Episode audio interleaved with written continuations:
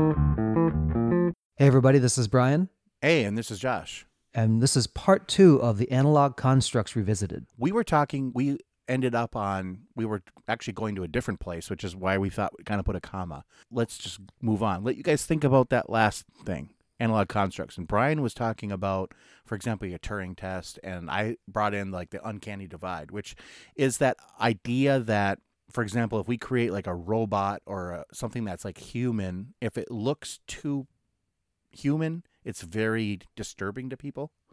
And that's the uncanny divide. But Brian's going to go into more of a Turing test thing, I think, right now. Well, I, I like the whole the whole piece of it because there's again, we we can touch something and we can know it's real. Like so, for like if you mm-hmm. look at a picture of a desk, you say, "Oh, that's a cool desk," and then when you see it in person, you're like, "Oh, wait a minute, that's plastic." And it's like, Right. how do you know? It's like maybe there's a smell coming off of it. It might even look convincing. Or you touch the wood, like my grandpa could look like, "Oh, that's a beautiful piece of red cedar. That's a beautiful piece of like white Yeah. oak." Yeah. And he could just see it. And I'm like, going, how did you know that? Or he would touch it and he would knock on it. He'd listen to it and go like, oh, that's what this is. I'm like, you Yeah. know, that's pretty remarkable. I'm not as good at picking out tree species. I'm one of those guys that sees a forest and I see tree, tree, tree. I probably should I got a little better, better, at, at, it. But I got a little better at it because my grandfather owned a lumber mill, so we were ending trees' lives. So we were, we were kind of like, we kind of like understood the difference between you know like paneling brands, like paneling kind of trees, hemlock, cedar, even though they look similar. We kind of learned that just my own experiences, and I think probably your grandfather had that, you know, those experiences too, where that was a real kind of thing of the past. I think now you would go to the store and you go to Home Depot and you just get wood, you know? right. We think about the modern conveniences where like Right. you had to go cut your own tree and do it. Now it's like at Home Depot. Or you know, if with uh, uh, current lumber shortages, it's not at Home Depot. you know? Right, right. Or if You it's know? there, it's three times the cost, you know? Yeah. I think what, what people realize is that like just because you can look for it or find a place that sells it doesn't mean it's there. There's whole things that happen along the way with supply chain and how things actually get to market, get pulled in. At that point it doesn't matter what type of inventory the website says it has. Right. There's still got to be people out in the field ending trees' lives like Josh did years Right, ago right. to make it work. Right. Um, and It's like, so it's like when you see like at the grocery store, you see a whole thing full of meat. I mean, you know, yeah, I don't see the whole process. I see the end part of it, which I'm just happy to see because I I don't really want to think too hard, but it's delicious. So you know, that's the problem I got. human beings need nourishment. I'll I'll use that to kind of go back to the uh, Turing Yeah, go- un- uncanny yeah, we'll pull thing. it back. Yeah, Yeah, I think human beings don't like to be deceived, and when they when they realize that they've been deceived, they're like, "Wait a minute, like that's you've been lying to me." And like they feel that because they they have been trained, and their body's like, "I need to see it. Can I feel it? Can I perceive Yeah. it somehow?" And then you see something go, "That wasn't real." And one of the craziest things, Josh, is the um like this. I forget the name of the website. It's one of those websites where I said like this person isn't real, and it's all computer generated people. Right. And it just takes characteristics of other people, though it had to have some a, reference. Makes a person. Yeah. yeah. Yep. That's one of the craziest things.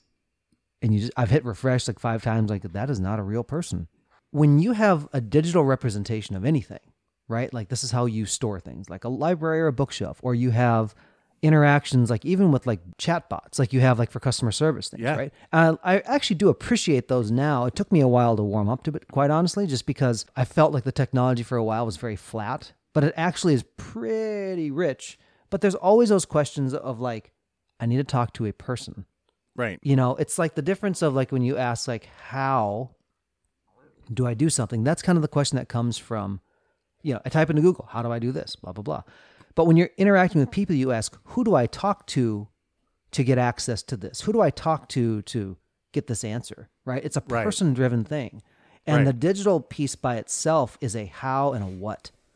And it, it's a depersonalization in the very construct itself. Well, it has to be because the digital representation has no soul, for example. Like has no the je ne sais quoi that is a person, right?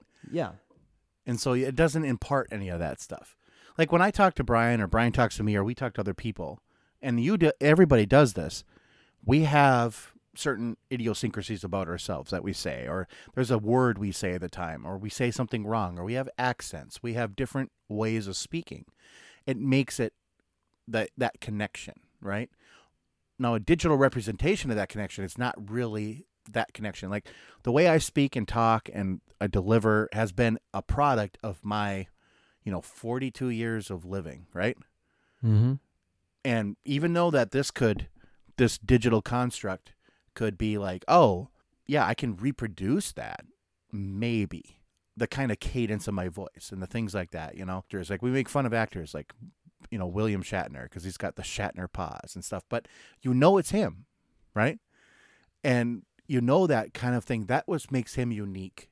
So I think when we are looking at digital representations of things as humans, we're always saying, "What's unique about this?" And when it, Yeah. there's nothing unique, when it's just the process, it's very flat, like you said, and it's just kind of it's very cold. It doesn't seem like we want to interact with that. So, in, in context to you know, do it, am I convinced that this machine is a human being? Do we? And you're talking about these things. Do we feel like as as people that our uniqueness becomes erased or diminished Right. because we've somehow now had the ability to systematize some percentage of the human experience? Right. You know, I mean, like so. right. That's a whole. That's a conversation, and that's what we're having. Like the Turing test thing, or the you know the uncanny divide. That is the conversation, right? Does the uniqueness of being human override the efficiency of digital? Hmm. I mean, does it? I I think so Yeah. Because That's for a, me, it's a great question. for me, it's more important to be. I don't care if you're perfect. I just want to be have the connection with you, right? Like Brian and I, we always say this to people. Look, it's not about the end result, even though it is, but it's not, right? We want to know you. We want to know what you do. We want we're interested in you as a human being, the entire package of you. Like, what do you do for fun? Like, you have kids. Do you, you know, do you like to travel? Like, there's certain things people do, but like a digital construct or if even if you created an android and shoved a computer in there right what do you like to do well what well there's really nothing i like because i can't really feel that you know Mm-hmm. and i think it, it really boils down to emotions right Right. So uh, let me let me riff on this a little bit. So for those of you, even if you weren't ever a Star Trek fan, you probably know the characters enough just because they're part of the, the culture of, kind of now. zeitgeist yeah Yeah.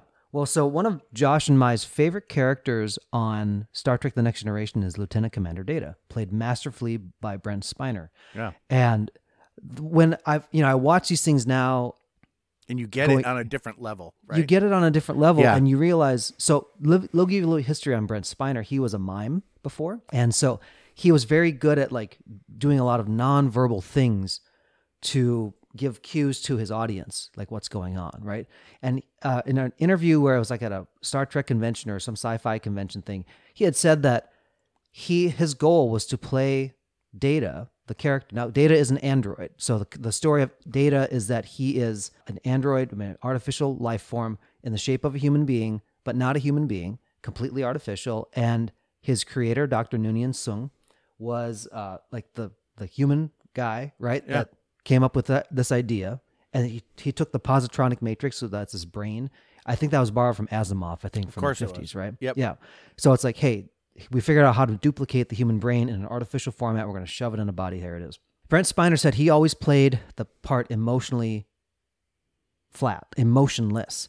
He said, My goal basically was to always get the audience to put their emotion onto that character, you know, and some of the episodes where you felt the most emotion around this character were like when he tried to create a daughter called Lal. right And when at the end of the episode, when he could not stabilize her positronic matrix, she, you know, the, the artificial life form effectively expired, died right effectively right. died. Right. And you're feeling this. And when you rewatch the episode again, it's like going, oh my gosh, he totally played it flat. And you're reading that emotion around him, right? Because in order to make him, it's a human playing an artificial life form, but in order to give him human characteristics, you you're putting that on him. Now later in later shows, he gets an emotion chip. So it's probably getting too nerdy for people. Yeah. but it's um, but you see that, and it's funny. When the funny thing about that whole thing is his him trying to understand humans.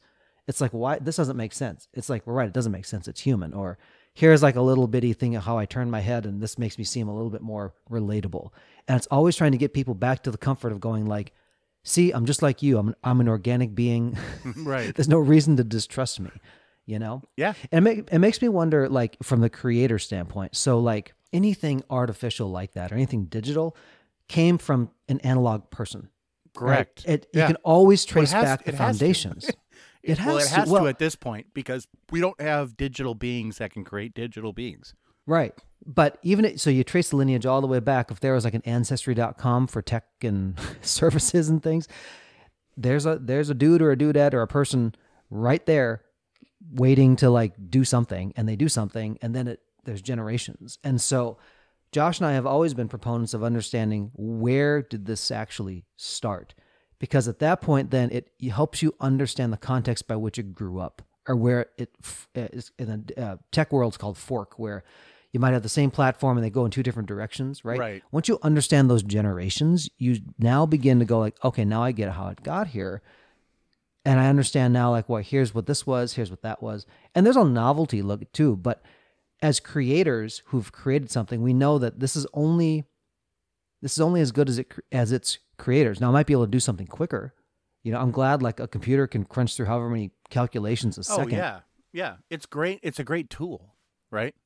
Right. But it's not the lead. And I think when we feel as human beings that the tool has superseded the creator, we start to get uncomfortable because there's a power dynamic that's happening there. Yeah, I mean that's a great point. The power dynamic is is another point of being human, right? Like we always are thinking like something we create, like a car. Like a car doesn't tell me where to go. I tell where the I tell the car where to go, right? Yeah. Now we're getting to the point with self driving cars, but at the same time, I still tell it where to go. It's not Yeah. telling me like, oh, you know what, this is better. Go here, do this. Like, I just don't get up in the morning, go in my car. It goes, oh, Josh, you're going here today. You know, I tell it where to go. like even at that point, like I know where it goes. So I think it's about control a little bit, but it's also about because we do have control over our own our own destiny, and we should. You know, as as humans, we we should decide what we're doing for a living, if anything. Because some people just decide not to do anything, which is hey, that's a totally valid choice. Um, not that I'm going to help you out in that choice, but that's a totally valid choice. But you have the them freedom to make that. Choice. You have the freedom to make that choice. That's a great part about just having the choice, right? Yeah. So I don't know if we're ever going to come to the point where, you know, like a digital construct that we create has a choice. I don't know. Because at that point, like, like what if we actually created something that was technically quote unquote alive, right? Like, what would we? What would that be? Like, what would that do? You know, Yeah. would that like just blow our minds? Would we want it to look human? Right. You know, if it had those things. So, you know, one of the great minds of the 20th century was uh, Stephen Hawking. And his body through ALS just got Failed. absolutely Yeah. ravaged. Yeah, it Yeah. failed. And it makes you wonder like if you could put something a brain like that into a, a digital construct, right? If you watch the Marvel movies and you saw Cap the second Captain America, uh, the Winter Soldier one, you see how the scientist kind of put his brain on all these tapes in this giant room, and so it's like Yeah. you know listening to questions, it's able to respond. I kind of liked how that looked because it was like uh, this is the technology of this, and it's giving this kind of answer back. But the thing is that it's still not the person. But what if there's now we're talking about the blending of tech and human beings? That's kind of leading to a different. Now you're blending the two, but like it's um, You're you kind of going to Elon Musk route because he believes that we're going to have like a like a wet wiring, like we're going to have computer chips installed in our brain in the next like hundred years. It's very possible. Yeah, especially he- for people with like a disability. Like I could see where, like, if I can't walk, and we could just replace this part of your brain that's damaged. Well, now you can walk again. That's pretty remarkable. Right. Uh, but you also see with the piece of anal- with this piece of it, there are there's a whole branch of science ethics. Yes. When you so this is kind of the funny thing. Like science is the best answer that we have to explain something right now, and science is always. Hopefully, we're getting better at science. we're getting better You'd at hope so. Yeah. you know. It never answers the the why The, eth- question. the ethical questions. yes, It does a little bit, but it doesn't really. Science is always in search of answers, and it takes ethics and usually just be damned with it, right? yeah, And so that's kind of the that's the question, right? Is this ethical to do. And th- that's something that a machine can't answer. No, that's a Right. human being question. Yeah. Uh, there's an application of the innovation, right? Like, is Yeah. it good that we can communicate? Like, I can send an email and uh, for like, you know, no cost to me if it's a free email account. Go send it somewhere and like you, Josh picks it up and go, hey, that's really cool, blah, blah, blah, and responds back. That's cool. But what if it, you're emailing something that was malicious that was designed to take somebody's computer down? What if it was something where, you know, there's nefarious information flying back and forth? Like the medium itself is not, it's amoral. There's like no moral importance on this particular tool. But people then use these tools for it. And so I think at, at, at some point you start to look at any type of innovation, even if it's like a mechanical innovation, like what are the things, what kind of leverage does this give somebody? And do I trust the person operating the thing for leverage? And there's a whole other conversation around those type of things. But just think about just as a topic, not even where you stand personally, but think about the topics of firearms in the United States, right? There's a whole lot of Yeah. conversation around that. Now that's a mechanical thing, right? That's not like a digital thing. That's actually like a mechanical Right. thing. And so many conversations all around the topic about the use of it. Who has it? Who doesn't have it? Who Who's should po- get it? Yeah, exactly. It's it's Yeah. it's a multifaceted question, and that's kind of what this is. And I think with this this couple of episodes that we've done, I think we just wanted to present to you maybe some different perspectives on it, and maybe frame the question a little bit because the question really is: Is this like a good thing? You know, the analog foundations of our lives are great. And we always want that, but do we always want to be pushing towards the digital representation of that? And I'll add to that. How familiar are you with the analog foundations that still hold up parts of your world, like your banking or like, Right. you know, how you communicate or like all those different Going kinds of things. Going out to meet somebody for lunch, that kind of stuff. Like how much of that stuff have we actually done, right? Or how how how well are versed are you in that kind of stuff anymore? Especially how with the last year or so, you know? Yeah. And did you assume that there was certain durability in some of the things that you just put your faith in?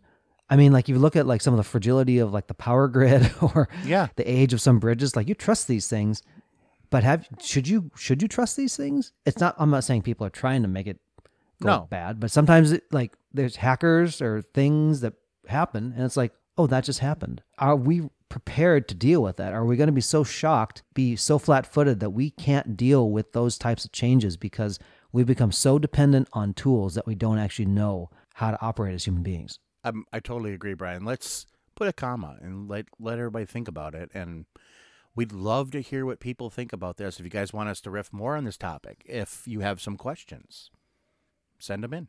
questions are always good and this conversation can continue on in another another form and another time Yeah. sorry that sounded cheesy but That's until okay. next time thank you for bearing with us folks this is brian and this is Josh. for curiosity continuum